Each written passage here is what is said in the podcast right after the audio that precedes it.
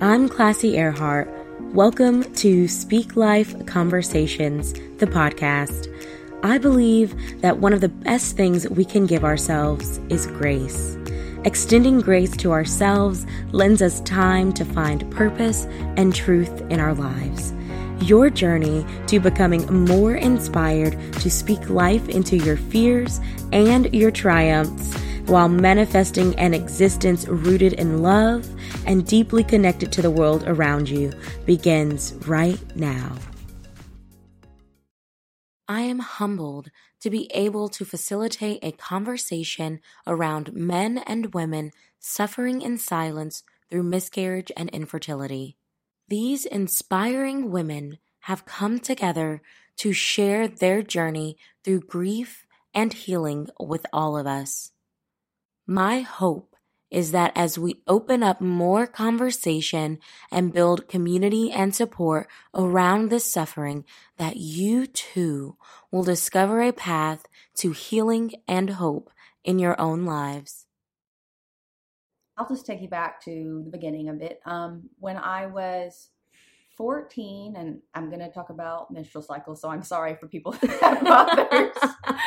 but um, I, when I first started my menstrual cycle, um, I noticed that something was off because my cycles were two weeks long mm-hmm. and they were really heavy and but I didn't know any better. So um, later later on, I completely quit having my cycles, and I was I went to the doctor and they diagnosed me with polycystic ovarian syndrome for those of you that don't know what that is, it's a health uh, problem caused by an imbalance of re- reproductive hormones. Um, and um, some of the some of the uh, signs of that cause, could be that you have missed or irregular menstrual cycles, um, and and so at that time, um, the reason I went to the doctor was because I didn't have a cycle for like ten months. Mm. Um, so they told me I had polycystic ovarian syndrome, and they that was pretty much the end of it. They said I needed to lose weight because at that time I was I was uh, sort of obese, I guess, if you mm-hmm. want to say it that way. Um, so um, it wasn't until I was about 20 or 21 I went to a specialist, an endocrinologist, and they put me on metformin ER, mm-hmm. which is actually a diabetic medication. Oh, okay. Um, so they put me on that, and that was supposed to help me my body to, I guess, uh, deal with sugar because it's actually more than just a, a feminine, you know, type problem like a reproductive problem. It actually affects your blood sugar and you end up with insulin resistance. Oh, okay, wow. Yeah, so it's there's kind of a lot wrapped up in it, but yeah. um, so I ended up losing weight. and I did what they said, losing weight, and that that helped. And I my periods over the years did tend to get a little bit more normal, mm-hmm. um, but they were never what I would other people would consider normal. Mm-hmm. Um, so um, I had done my own research and I'd seen that people with PCOS can have problems with infertility or possibly miscarriages, um, but I really didn't think that much about it just because I mean, I wasn't trying to get pregnant, so it was fine. Yeah. So later on, I got married. Um, my husband, now ex-husband, mm-hmm. um, he he was aware of my condition, and you know, I did tell him, you know, I might not be able to have kids. Uh, we can try infertility, fertility, you know, treatments and things. Um, and he was cool with that. So mm-hmm. we got married. My relationship um, was a little unstable with mm-hmm. him, um, but it was just very dysfunctional. Um, but in any in any case, we still we still tried to have kids. Um, we started we, we didn't use con- any kind of contraception like the whole time we were married, mm-hmm. Um, and we were not trying to prevent pregnancy. Um, probably about a year after we got married,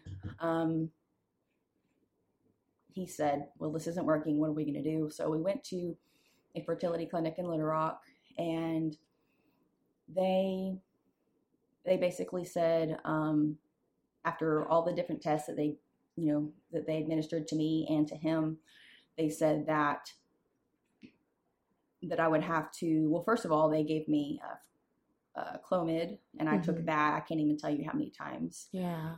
Um, I took that, and we tried, and it didn't. It didn't work. But um, so they said the next step was for me to get uh, artificial insemination. insemination. Yes, mm-hmm. and another factor um, is that we learned that my husband at the time had a low sperm count, okay. so that complicated it even more. Yeah.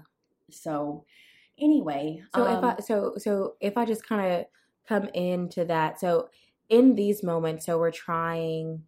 You've taken Clomid, mm-hmm. then you find out that your husband has his own issues as well that are going to create even more of a struggle through this process. Like, what's kind of going on for you through this process as a young woman? Um, I actually, honestly, at that time, I felt a little bit. Initially, I felt a little better about it because I okay. felt like it's not all just me. Okay. Um, he, however, didn't seem to take it very well. It was almost like he was in denial of it. He did mm not want to admit that or acknowledge that that he he was any of the the problem. Okay. Um, and it was really actually became pretty frustrating for me um, later on though because he he would it would well it would actually hurt hurt my feelings because he would tell people about it that we were doing it mm-hmm. um, i didn't really want other people to know but he would tell people and he would tell them about my condition but he wouldn't tell them about his condition so mm. again like i said there was some there were some issues there between yeah. us but um, that was hurtful um, and so for you what was what kind of held you back from wanting people to know about it um well it was embarrassing because just being a woman and that's what one of the main things we were created to do was have kids and i wasn't able to have kids um, or at least i hadn't been able to up to that point. Um, it was embarrassing. It also felt like i felt like i was disappointing my family because my sister has a child but i didn't have it you know i didn't have a child. And so i couldn't i couldn't um, build our family by having grandkids for my parents. Um, for myself, it was kind of, I think I'd been grieving it for a while just through the process of all the treatments that I had to have. Mm-hmm. Um, but just the fact that I may not ever be able to have kids, and every girl wants to have kids. I mean, they think about that, you know, yeah. starting at, you know, six or seven or eight years old, you know? Yeah, we are raised to to think about having a family and yeah, all of that. So yeah so that was that was tough but i i had started to come to grips with it but it was it was also difficult because i knew that my husband at the time really wanted to have kids and he wanted a big family and i didn't feel confident that i could provide that for him mm-hmm. um, also adding another layer to this mm-hmm. um, the fertility the doctors at the fertility clinic had told us that this going to the fertility clinic was a family a family thing was a couples thing. Mm-hmm. and at that time i felt abandoned because he would wouldn't show up for any of my appointments. Oh wow. And so that was really tough. Yeah so kind of like you're going through this by yourself. Yeah. where's the support? Yes there was not any support. And so not having so not having that support going through this process wanting to have the family but then also at the same time kind of feeling like a failure. Yeah yeah, that's that's how I felt. How were you able to to get through that? Um, one thing that this is this may not be where you're going with it, but yeah, it's fine. Um, one thing that helped with helped me to heal or to begin to heal was after my divorce was final. I filed for divorce and that took a lot of pressure off of me okay. just to be in a positive environment or to be free of a, an unsupportive negative environment um, mm-hmm. and to be able to just focus on me that really helped a lot um, mm-hmm. it, i actually feel stronger because of it um, i for one i don't have to feel um, the weight of disappointing other people I, mm-hmm. i've finally been able to make my own decision which is to is to accept that i may I probably won't have kids. Um, and I know that's for some people that would probably be a depressing thought, but for me, it actually feels it feels like freedom because I can. I mean, I can. I'm not being being uh, weighed down by the the thought of that. I mean, like that I may Mhm. not be that I may not be able to have kids, Yeah. and so that's that's where I think most of the healing has come from. Is just I can make that decision. It's my choice, and Yeah. And so being able to sit and then I hear like just being okay with that. Mm-hmm. Um, and in that independence from disappointing anybody else, their expectations, their want to have a family or grow a family. And so then you can just kind of, so what's that like? the independence. Mm-hmm. Um, it feels it feels great. I mean, obviously, there's still inside there's still some sadness about not having a, my own family. Okay. Um, but at the same time, I feel I don't know. I feel empowered to make to be able to make that decision. I also know that at any moment I could I could um I could adopt or I could go back for treatments if I wanted treatments or something like that. I could do that. So it is. I feel. I feel like it's my choice now, Mm-hmm. and without considering other people. You know, it's solely my decision. Yeah. And so making sure that you're able to live the life that you want in your truth. Yes. I think that's really empowering in itself. I think so too. And so, do you feel like you being in this empowered position is what continues to help you heal through that process? I do. Um, I think sometimes in the past, for me, I always would consider what everyone else wanted over what I wanted, and now that's not that's not you know a factor in this. I'm just really curious. Like, when did you realize that you either that you didn't want kids? Um, actually, part of the way through the process, the fertility clinic, I think I went through the. I think we were there, or I was there for a year and a half to two years. Mm-hmm. Um, and at some point, I just decided that I, I was just tired of all the treatments. Mm-hmm. Nothing, you know, nothing was happening. It was emotionally draining to me, and especially because I didn't have support. Mm-hmm. Um, at some point, I just got tired of it, and I wanted to stop, but I didn't because of the relationship. mm-hmm. So, um, being emotionally drained Mm-hmm. and just really depleted, and trying to cope and process through all of that all at one time. Mm-hmm. Yeah, it was a lot. So, how were you able? So, in that process, what were you doing that got you through it, or were you not really getting through it? What was that like? Um, I don't think at the time I really. At the time, I think I just, I probably didn't deal with it in the best ways. I I kept myself busy. Was very involved in my church, um, and I and not that being involved in the church is bad, but Mhm. I think that I was doing it and not dealing with, really dealing with, the issue, um, and process, allowing myself time and space to process to process it fully. Mhm. Um, but my faith did actually help a lot as far as, I guess, strengthening me Mhm. through it. But I don't think I actually dealt with it until just a couple years ago. Okay.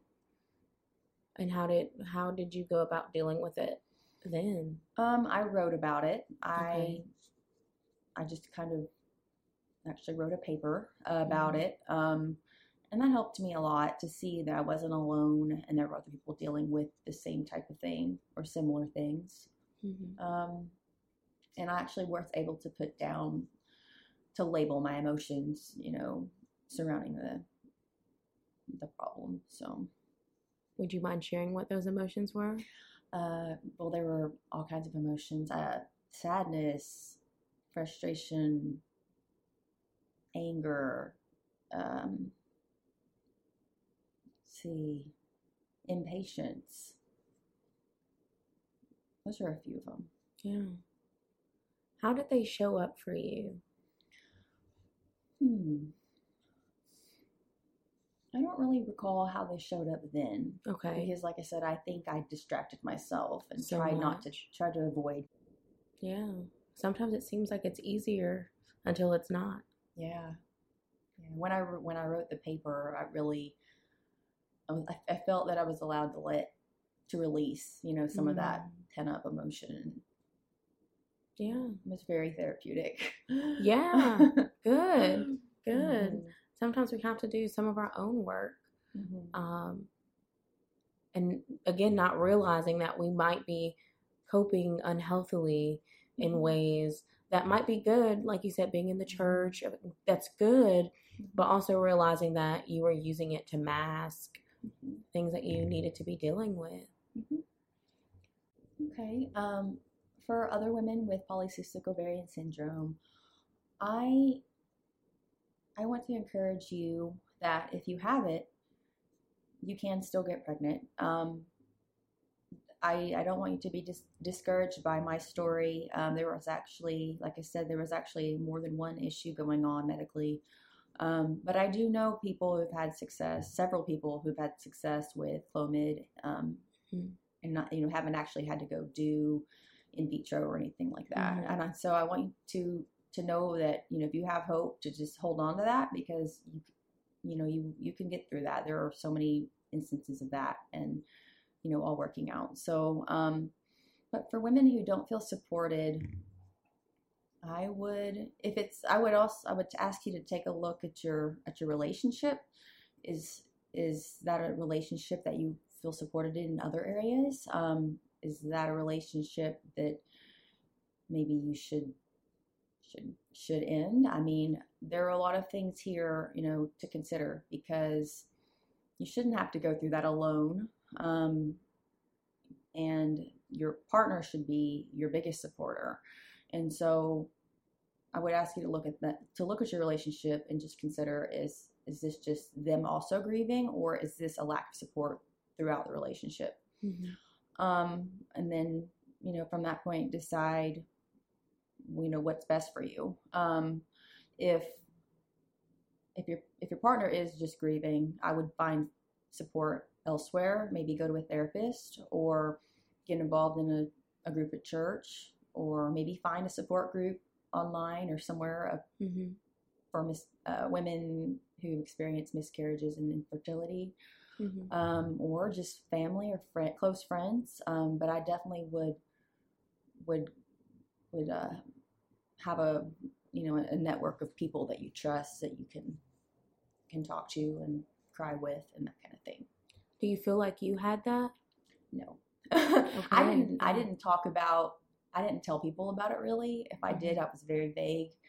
Um, because mm-hmm. I also didn't want to embarrass my husband. Um, I didn't want other people I mean, he wanted to protect himself and I wanted to protect him too.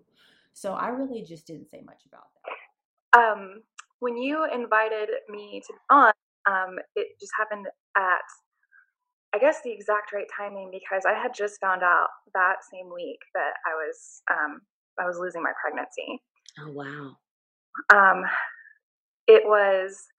I immediately felt called to to talk to you about it, and at the same time, um, I was sorting out, you know, a lot of emotions and processing a lot of of thoughts and questions myself.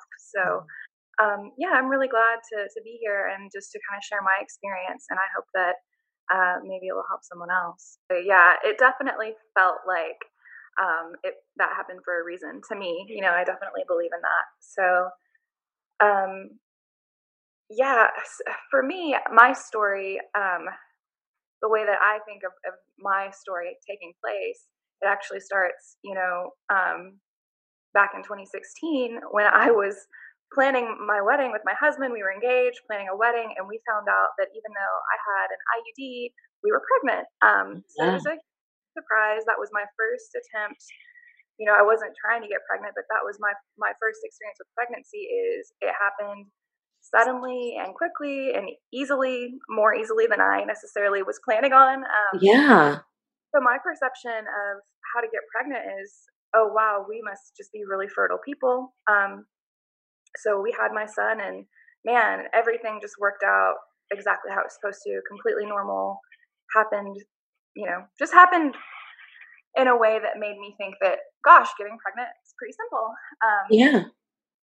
So when we decided that we were going to start trying again, it was surprising that it, you know, to me, I thought, okay, I will remove my birth control and we'll get pregnant immediately, mm-hmm. right?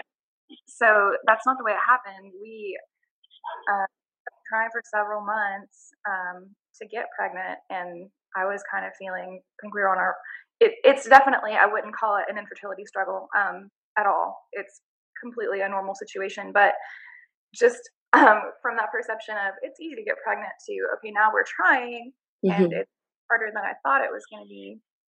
And then we did get pregnant in the fourth month of trying, and then to find out um, when we went to our first ultrasound appointment um, at, at, nine weeks mm-hmm. that the heartbeat. Um, it was pretty devastating. It was a lot more, a lot more grief than I knew that there could be or would be, yeah. and definitely not something that I expected. So, um, and another thing, you know, because we had been trying and because we're already married and we had a son, we just had no problems with sharing with people that we were pregnant mm-hmm. because our, and we were, we were trying and it was pretty obvious that you know I'm I'm not drinking when we go out for dinner, so you know yeah. that's that giveaway in my in my lifestyle um, that I'm not going to have a cocktail or a, a beer or whatever. So we started telling friends and family, and then to have to turn around and, and tell them in a way, I mean, even though I wasn't expecting to, to have to tell them that we lost our pregnancy, I felt that it was more helpful that I had told people instead of just having to keep it this this secret because it almost feels like in our society that there's this shame attached to it like mm-hmm. I want you to tell anyone um, some people just don't want to know um, it's it's kind of a it's a struggle to me and i still have trouble navigating that conversation of telling people sometimes because you know there are no right words for that person to say and a lot of people don't know um, how to just sit with you in grief or how to you know process it. And it's uh gosh i was i i have a therapist so i was talking to my, my therapist about this and she said sometimes it can feel more like you're comforting the other person than than them you know offering any comfort to you. Not that i need everyone to reach out and comfort me but um, just hard to have a conversation a two-way conversation when um, they're not sure what to say and you're not sure what to say and, and again and we have this grand plan of 2019 you know we're going to have a baby and now i'm just kind of lost i don't really know um, what's going to happen next and so how were you processing it all? When we went in for the ultrasound on this pregnancy at nine weeks, it was our first time to meet the doctor, and mm. he actually delivering a baby. So that we're we're sitting in the ultrasound room, and she says, "I don't hear." And let me rewind a little bit. We're sitting in the ultrasound room, and comparing like my first pregnancy to this ultrasound, suddenly like it, it things just don't feel right it just sits really heavy on me. Some suddenly I have this sinking feeling like something's wrong. Um, and then the words that come out of her mouth are, "This is baby," but I don't detect a fetal heart tone. And so I'm like, okay. And I, so I know what that means, but I think I say, okay, what does that mean? Yeah. Because it's just I'm in shock. Like, okay, mm-hmm. what what next? So she's like, Well, I'm going to get the doctor because that's their protocol. The doctor comes in and talks mm-hmm. to you mm-hmm. about it. So she leaves the room, and my husband and my son are in the room because we go as a family, and we're just kind of looking at each other, and he squeezes my hand, and she comes back and says, The doctor's delivering a baby. So wow. they're across the room, uh, or across the hall to a room, and have us you know, sit and the nurse will come in and speak to us. And we did actually end up seeing the doctor that day, and he was just so compassionate um, had a lot of really kind, heartfelt words. Um, so I really felt a good connection with him, which was just a huge blessing, especially after feeling that disconnect from my first doctor. Yeah. I think it's important to have a good relationship with your doctor, and I feel like so many women don't even. There are so many women that I know that don't even consider that when they're going to the OBGYN and they're just like, oh yeah, my doctor and I, we don't really talk. I'm like, man, I don't know. I have a hard time not having a good relationship with somebody who's going to be there for the birth of my child. Yeah. it's such an intimate time. Yeah. So I felt really blessed to have him be um, just someone who was so compassionate, and he kind of told us a few different options, and I was like, I I don't know what to do. And he said, Well, why don't you just take a week and we'll schedule a follow up appointment and then, you know, you'll have some time to process and, and think about it. And and I did and I, I was really blessed to, you know, have that time to I, I did, I went and talked to my therapist and I talked to a few close friends and was just better able to kind of start processing that grief because for the first 24 hours, I just think I was in shock, Classy. I was I I didn't know how to take that information and make it make sense. Yeah. Um, as I just was so like, you know, I'm pregnant. I, I know how this works. Mm-hmm. I know that I know all the symptoms. I know exactly how my body's going to handle it basically. And I know in nine months I'm going to have a baby. And to have that ripped away um, was just surprisingly rough. Yeah. Yeah. And so, what was it like for you and your husband and your son, like as a family unit, processing processing through that?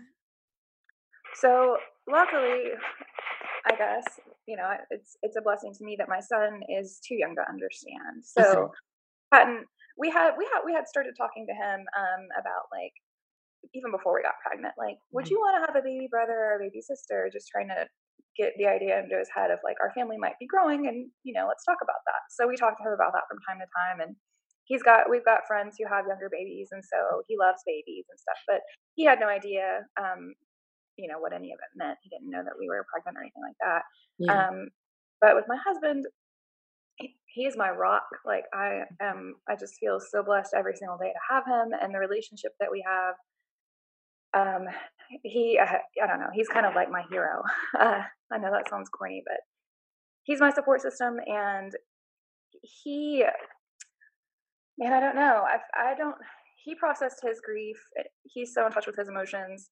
It was hard for both of us but i really feel like he maybe set him his emotions aside and just was there to to listen to me and to back me up and support me and let me know that whatever I was feeling or thinking, it was okay and that we were mm-hmm. together. So um, I'm really thankful for the relationship and the marriage that we have. That we, you know, whatever whatever's going on in my heart and in my head, I just you know I blurt it all out to him, and he does the same thing to me. So we have a very open conversation, and I'm thankful that I had him to lean on. Um, because there were, you know, after after the shock wore off, there were a couple of days when all I could do was cry. Mm-hmm. I would suddenly just start crying, and I'm like, I don't even know why I'm crying right now. But part of it is, you know, you still have all. I still had all these hor- the pregnancy hormones in my mm. body, mm-hmm. so my body still thought I was pregnant. And I'm an emotional roller coaster when I'm pregnant. You know, I have mm-hmm. have pretty strong emotions when I'm not pregnant, but those hormones really affect me, and so I'll just be you know, watching a commercial and crying. And so having to deal with this at that time, he offered me a lot of grace and helped me offer myself a lot of grace that, you know, it's okay that you're washing the dishes and just blubbering away like you're going to get through it. And he would, he would encourage me to know, just go sit down and, you know, it's going to be okay. Yeah. process like now for you? Yeah. So, you know, my first thought is like, man, how do I how do we just start trying again? Because for one, I'm now I'm worried about having another miscarriage where I, I wasn't worried about that before. And now I'm like, oh, how is my heart gonna take that? And yeah. at the same time, like thinking logistically about like, well, what does this mean for our insurance benefit now? Because we won't have a baby in 2019. And oh man. And that's you know that should be like the least of my worries but sometimes i think i i go to that because it's a lot easier to think about like medical bills than it is to think about like oh wow i i'm i don't have i'm not going to have this baby in nine months and what does that mean for me um, as a mom and as a person um, so we are yeah you know, we, we still want to expand our family um, mm-hmm. but I, I did talk to him and i was like you know especially because we we didn't have we didn't have a miscarriage, right? We have what the doctors call a missed abortion, which is I hate that terminology, but that's the medical word for it when you go in and um, your, you know, there's no fetal heartbeat. Mm-hmm. Had to then take, decide, you know, what's the next step because if we just wait to have a miscarriage, we could be waiting many months. And so we did choose to have medical intervention. Um, but given all that and, you know, the pressure, the, not the pressure, but the stress on my body and the doctor said we can start trying at any point, but we decided to at least wait until past Memorial Day. Um, and that way, give myself more time to kind of continue to process what has happened and, you know, um, get back in that headspace of, okay, let's get pregnant again. So, uh, after Memorial Day weekend, we decided that we would, you know, put it back on the table to start talking about it. And if we both felt like it was time, then we would start trying again. But uh, it's been actually it's been really important for me to have this time um, to kind of wade through the emotions and um, you know figure out kind of um, re-strengthen myself to know that I can do this again um, mm-hmm. and have the hope outweigh the fear um, that you know we're going to keep trying and we're we're going to bring another life into the world. You know we hope to and and if we can't then you know that's a, a bridge that we'll cross when we get there. Right now we just hold that hope in our heart that that we will have another baby so. Yeah. So you mentioned two things there that i wanted to kind of touch on and so like the first part of that was that it's probably easier for you to focus on medical bills and try to go with more like rational things that you can potentially control than to focus on kind of what this means for you and um, like the like i guess like the be- resulting beliefs about yourself or your what what was what's that process like for you? What's a great question. Um you know, so I will say I could have, and I think that in a past me would have continued to really beat myself up about, um, you know, my body has done this, and this is something that somehow, you know, if I had just thought more positive thoughts, or mm-hmm. if I mm-hmm. had, you know, drink more water or whatever, um, that maybe I wouldn't have had a miscarriage. But um, I, I'm not, you know, I'm, I'm a more positive person now, um, largely, and, you know, largely because my husband has really, you know, helped me get to that point. But um, between that and taking what he said and just ch- choosing to believe that and choosing to say, okay, I'm not going to allow myself to go down that rabbit hole of, you know, what have I done wrong? I'm just going to choose to believe that um, everything happens for a reason and this is happening and there's no way that I could have prevented it. And now I just have to get through it. Um, and it's just going to become another part of my story. So um, I just chose to to view it through the frame of um, things happen, and you just have to what what you choose to do uh, with with that is is your life. You know. Mm-hmm is your narrative. So I'm choosing to write the narrative of of hope instead of um, despair. Although I will say that there was some despair there, definitely initially. I think it's so important and helpful to have more of these conversations. Um, and I love that more and more women are opening up to share about this, even though it is one of the hardest things to do and the most necessary things eh, to, to tell someone else mm-hmm. and ask for help when you need the help but I love seeing this because I know there are so there are a lot of women out there who just like I said with my first pregnancy, maybe they didn't tell anyone and they're just kind of suffering through this alone. Mm-hmm. And I hate to think that anyone is going through this alone. This has been such a deep conversation that I've been navigating and such a personal and intimate experience for myself as well. I have experienced three miscarriages, and the most recent one happening in April of 2019. And it's such a jarring and traumatic experience uh, to go through. And I feel like so many women go through it alone my doctor even told me that one in three pregnancies result in miscarriage. If we think about that, that is a vast number when it comes to our population.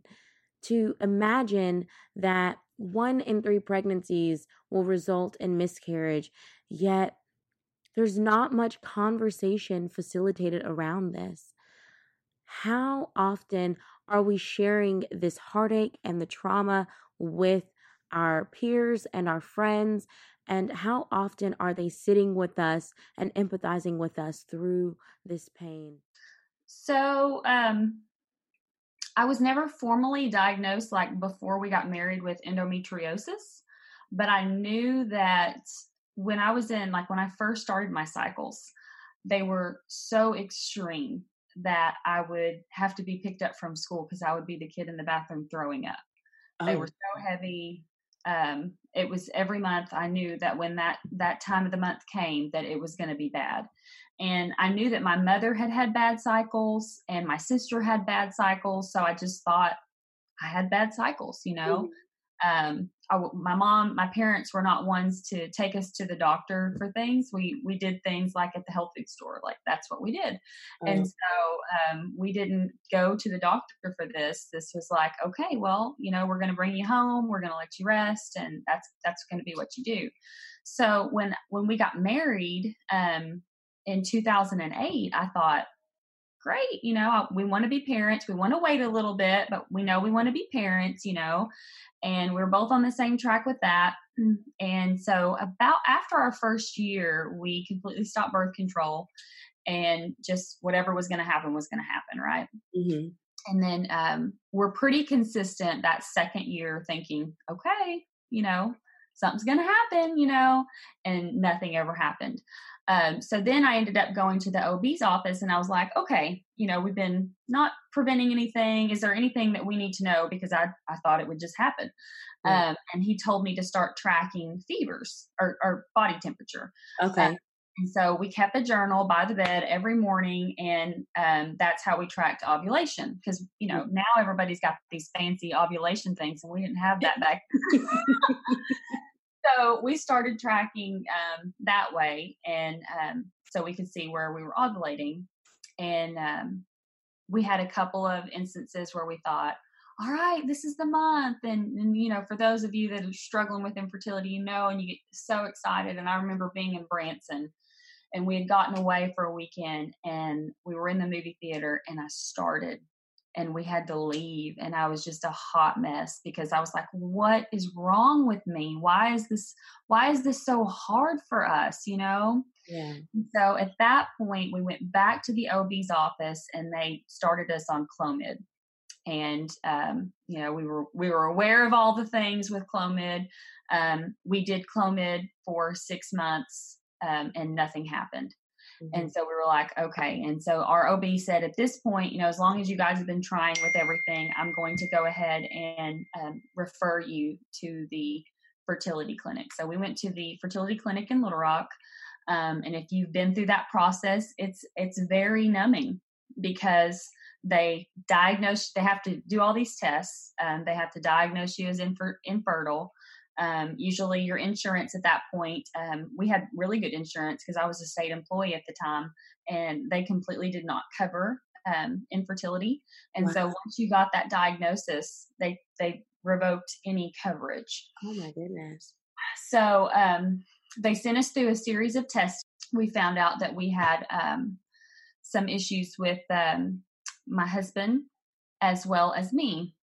they sent me through the HSG test and they found that I had inflammation in my uterus and in my fallopian tubes and this is when we found out I had endometriosis and it all made sense because I was like yes I had I had horrible periods. Yes I you know my cycles were always regular but I had extreme periods and that was because of the inflammation and so that tube was blocked, and they decided during the HSG test to go ahead and put a balloon in and see if they could get it to open up.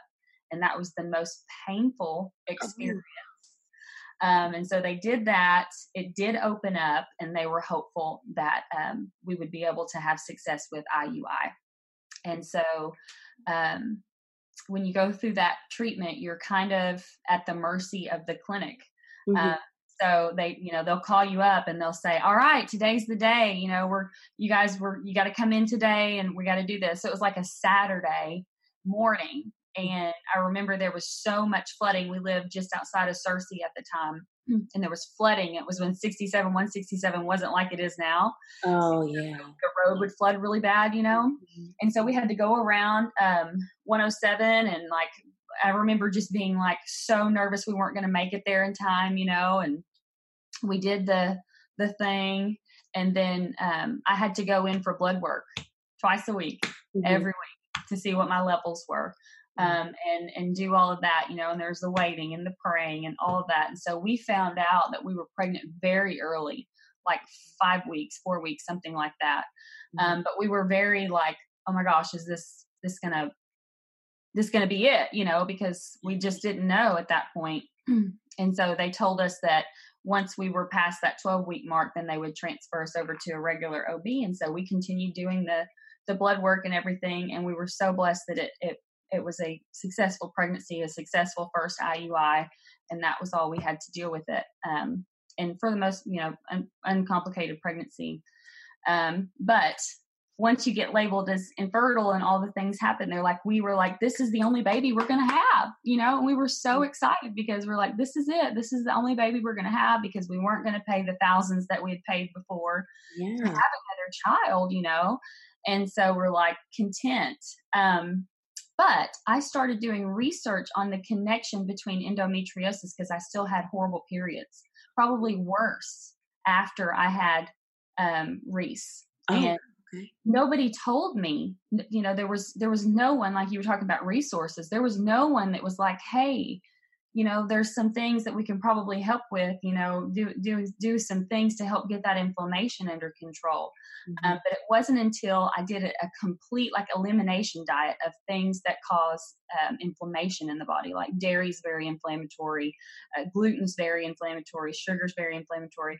So I did a complete detox diet, not thinking I was going to get pregnant, just thinking like something's not right with my body. Yeah. So I need to get it in line. And um, I did that detox diet and that end of that month I got pregnant. Had no idea I was pregnant. Oh wow. And that was two and a half years after we had our our daughter. Mm-hmm. And we got pregnant with our middle. And um, I mean, it was it had to have it had to have been during that time that we did the elimination and got the inflammation down.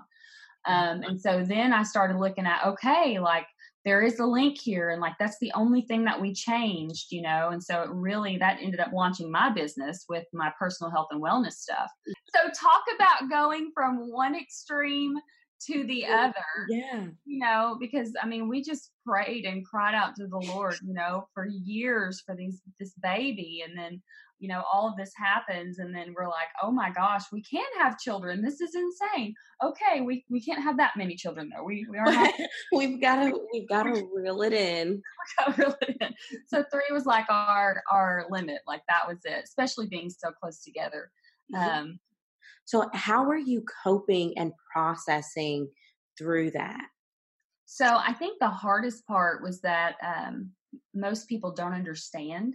Mm-hmm. Um, what infertility is like. I know we had a lot of family members that were like, why are you even pursuing this so hard? It will happen when it happens, you know, um, not understanding, you know, what we were really dealing with. And, mm-hmm. uh, and so that was really hard. My husband is amazing. Um, he's a godly man, and he just was like full of faith the whole time. Like this is going to happen, you know. However, it's going to happen, it's going to happen.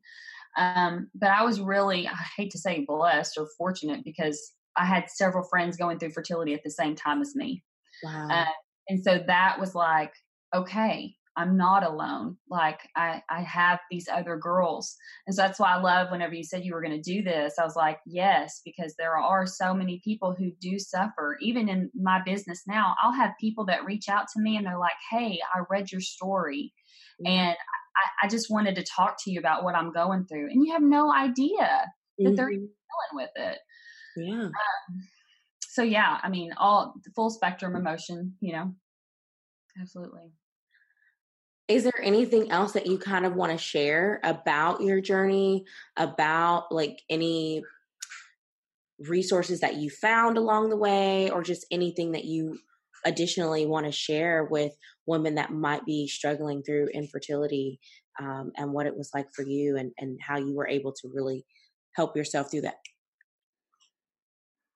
so the biggest thing for me was that yeah. google was my best friend um, and you probably know this like i mean i googled the heck out of everything you know and i was like okay you know and, and I, it would send me down rabbit holes sometimes but then at some points it would send me to a place where it was like this is a good resource like you know mm-hmm. with endometriosis stuff my doctor never told me that it was related to inflammation. He wanted to mask it with a prescription.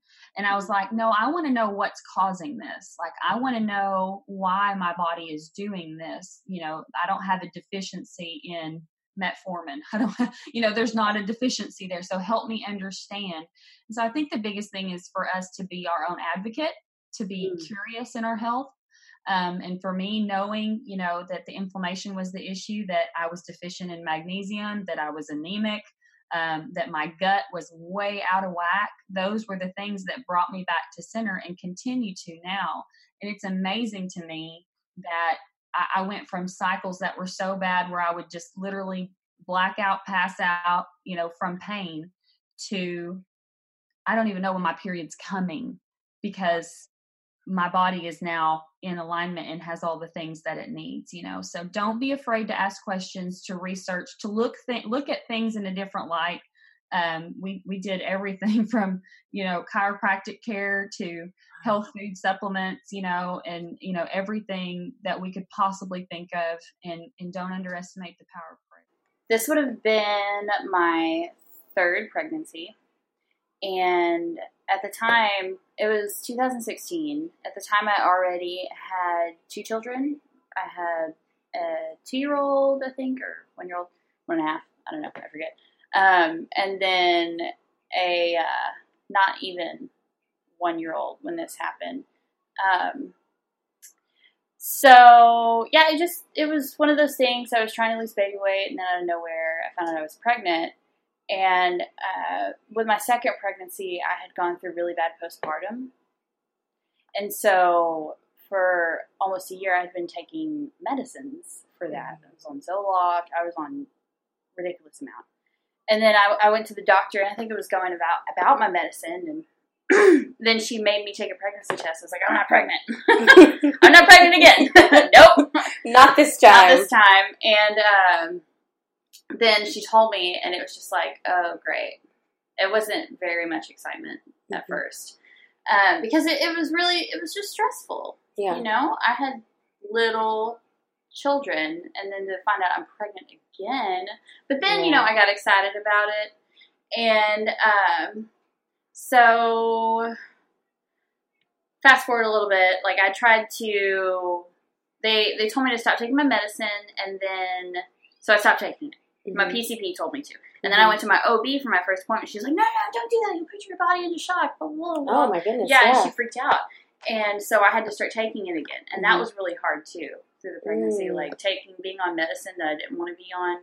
Yeah. And it was like there was problems, just kind of like through the whole thing. Like it just didn't feel right. Mm-hmm. I was trying to trying to be hopeful about it, but it just didn't feel right. Yeah. Um, and especially after you had already had two successful yeah. pregnancies, and so seeing the differences between yeah that, and then that's that's where that also comes in is that I have uterine didelphys. Okay. So okay, so tell us a little bit more about that. Yeah, I, am complicated. Like, yeah, because I'm like, what is what's that? Um, I found out also. I just found out a whole bunch of stuff mm-hmm. about me after I had my second baby.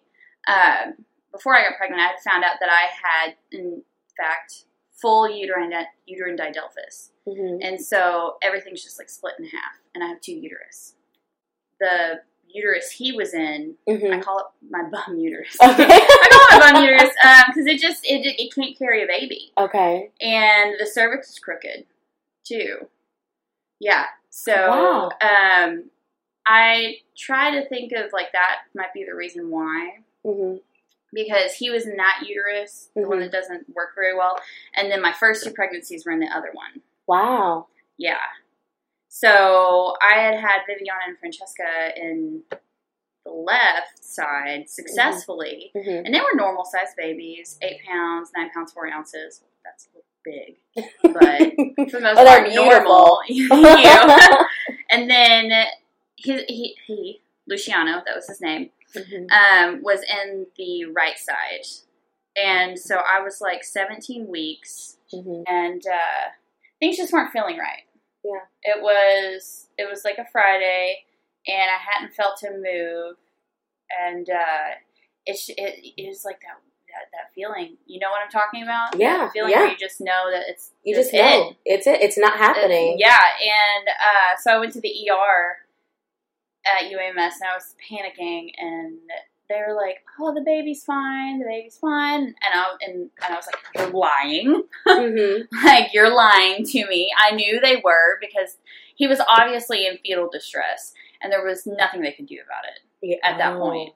Okay. And it, I mean, uh, that's pretty much I think what happened. Mhm. There's just nothing they could do, and he was in fetal distress. I just remember looking at the looking at the sonogram thing and Mhm. seeing him like moving and kicking around and stuff, and I was just like trying to tell myself it would be fine, but he just didn't look like he was okay.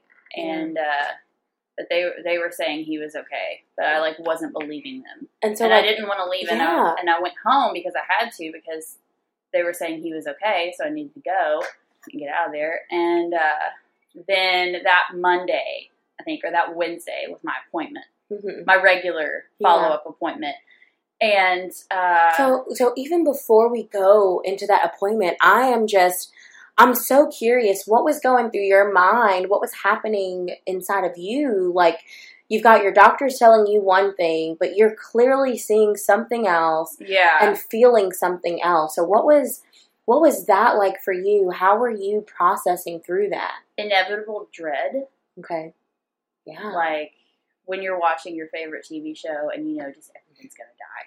Mm. Like, Yeah. Yeah. and this is the end of it all. And uh, um,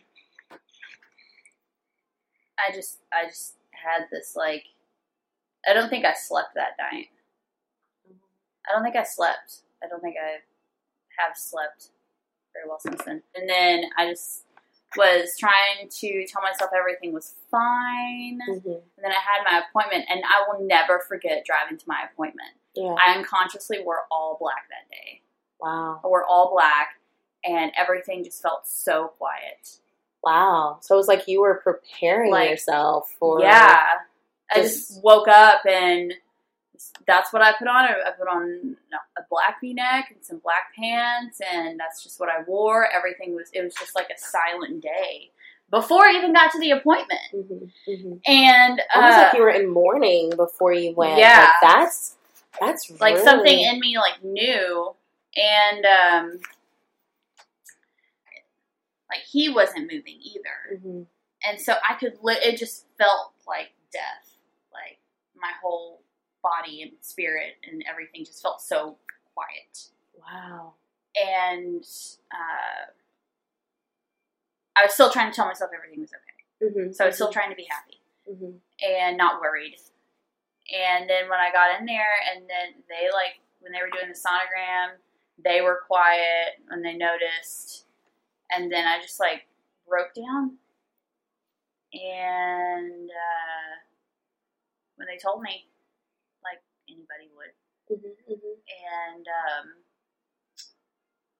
I just cried and drove home the whole way.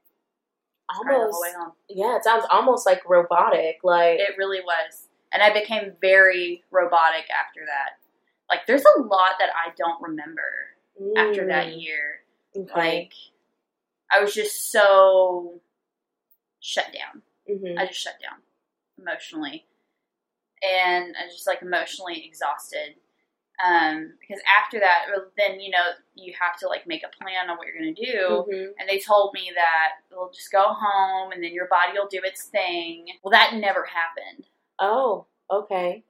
but I slow. It was like I slowly started going crazy, and, And so you're me what- walking yeah. around carrying a dead baby inside you, like Yeah. a dead fetus, and uh, It is the most insane. it's like feeling Yeah. and thought. Yeah. And and you know, and like people don't sometimes people just don't get that. Like it's just weird. They think it's over yeah, but it's not. when you say, "Oh, I've had a miscarriage." It's over. Well, it's not over. it's not over. There's a whole process. yeah. Do it, especially if you don't do a DNC. And I couldn't do So- that either.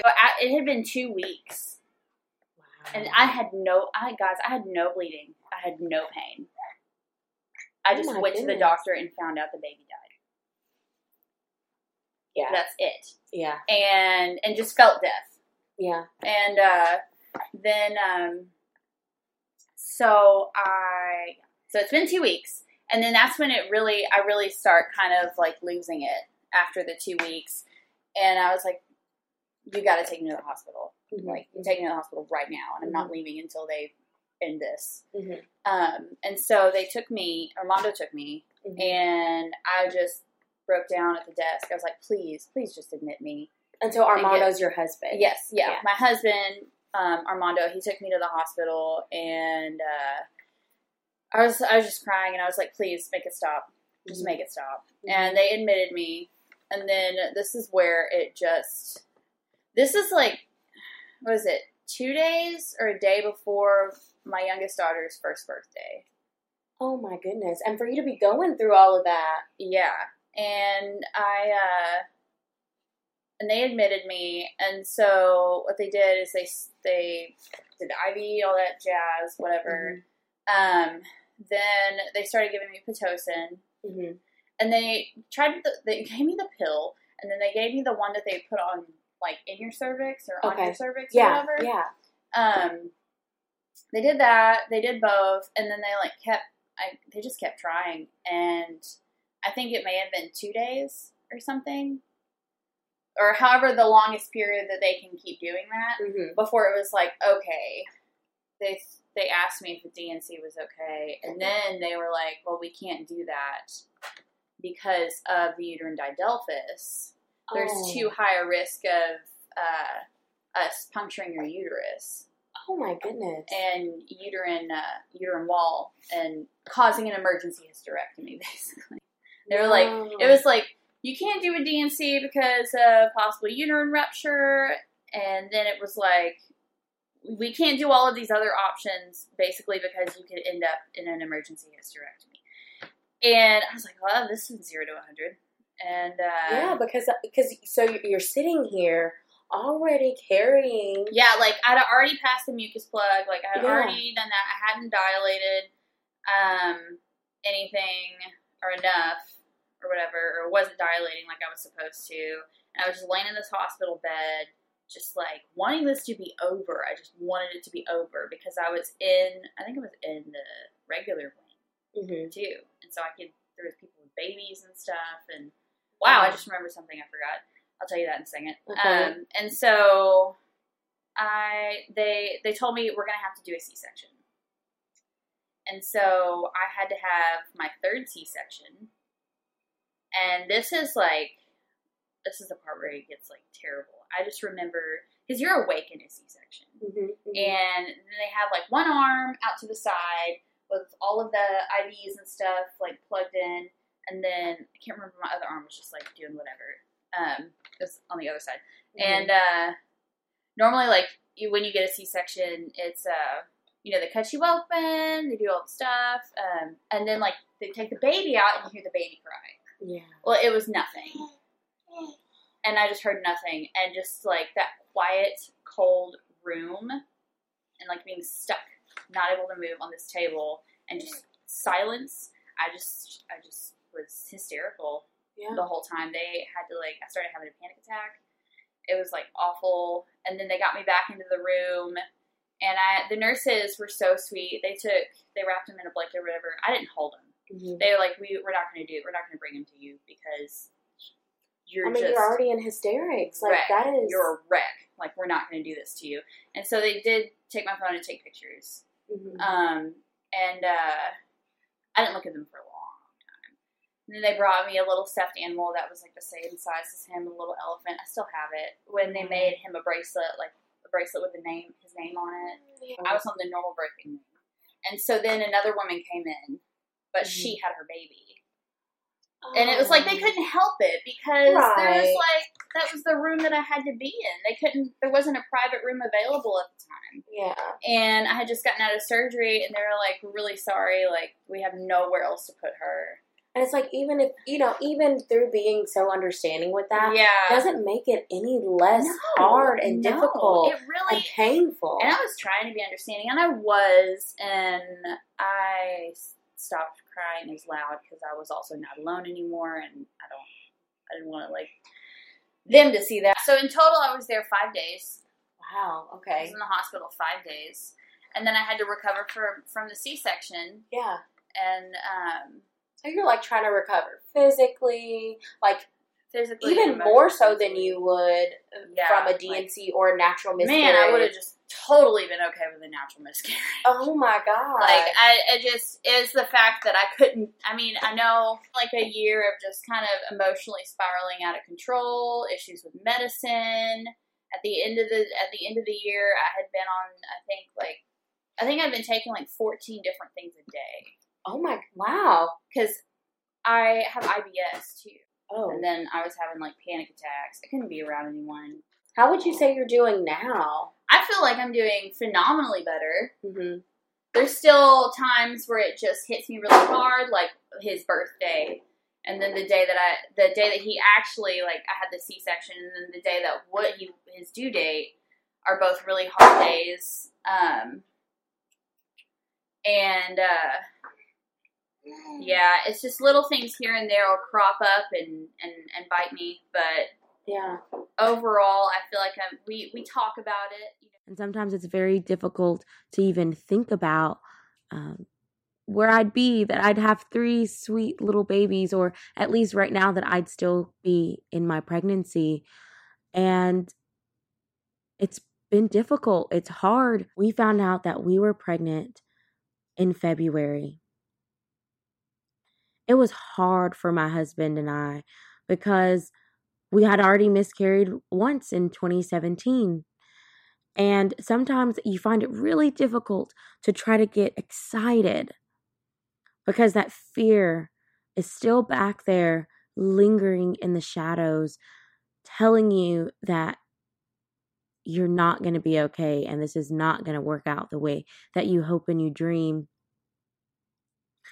And so I just remember sitting sitting him down and telling him that I just I just want to experience this with the joy that we should be able to experience this pregnancy with. Even though we were in and out of the hospital and uh, doctor's visits, ultrasounds, blood work every week with a high risk pregnancy, I was determined. I was absolutely determined to be grateful and to try to be joyful with this pregnancy, come what may. And that was really, really difficult for me. Um, between being a full time graduate student, running my own business, going through the emotional ups and downs that comes with hormonal changes, plus just the incessant fear that the bottom's going to drop and the worst of the worst is going to happen. And it did again. I'm not here to tell you how to support someone. All I can do is tell you my experience. And with this being my third miscarriage, it felt different. It felt unreal. I, this is the furthest I've carried. We carried to 11 weeks. And I chose to do a natural miscarriage. A D&C for me seemed so impersonal and it seemed like I was almost having an abortion, even though I knew my baby was gone. I could feel it. And, but I just, I, I needed to do it the natural way. And what people don't understand is it's not just a miscarriage and then you're done. The process is so long and painful. It took me two and a half weeks before I actually started miscarrying and passing anything. And then from that process, it took two and a half more weeks before the cycle was finally complete. And when you, and when I think about that, I find such pain in it. Self care is so important. And not to say I didn't I didn't try or I didn't actively practice self care. But with so much going on and so little time in and out of the doctor, it's so much to consume and digest. And it was hard, and it's still hard. And to experience that three times is a hard pill to swallow. And in the midst of it all, people not knowing how to show up for you, people not knowing how to be there for you, and some not even doing it at all or attempting. This was one of the most jarring experiences for me. I cried silently a lot. I think I know actually that this year, in this time, it's the most that I've said sorry probably in my entire life, at least for what I can recall. I most certainly was not my best self. Working and running my business, that was difficult. And along with the time constraints and needing to provide self care and becoming more and more lethargic and going through the bodily changes and the hormonal changes, it was almost beyond what I can put into words. I had to then be vulnerable with those around me and be okay with sharing the pain that I was going through. The sorrow, the mourning, the guilt, the despair, the frustration, the anger, the sadness, and how it would all come in waves.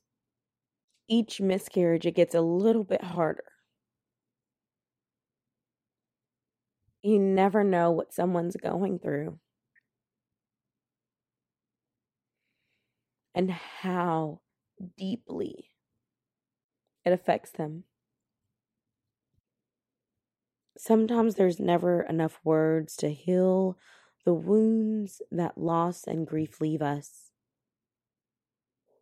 But showing up, even to sit in silence, can make a difference. No one should suffer in silence. I'm Classy Earhart, and you've been listening to Speak Life Conversations, the podcast. You can follow Classy Earhart on Facebook and Instagram. And if you haven't yet, go to Apple Podcast and subscribe, rate, and review this podcast. Join me next week for another Speak Life conversation. Thank you for listening.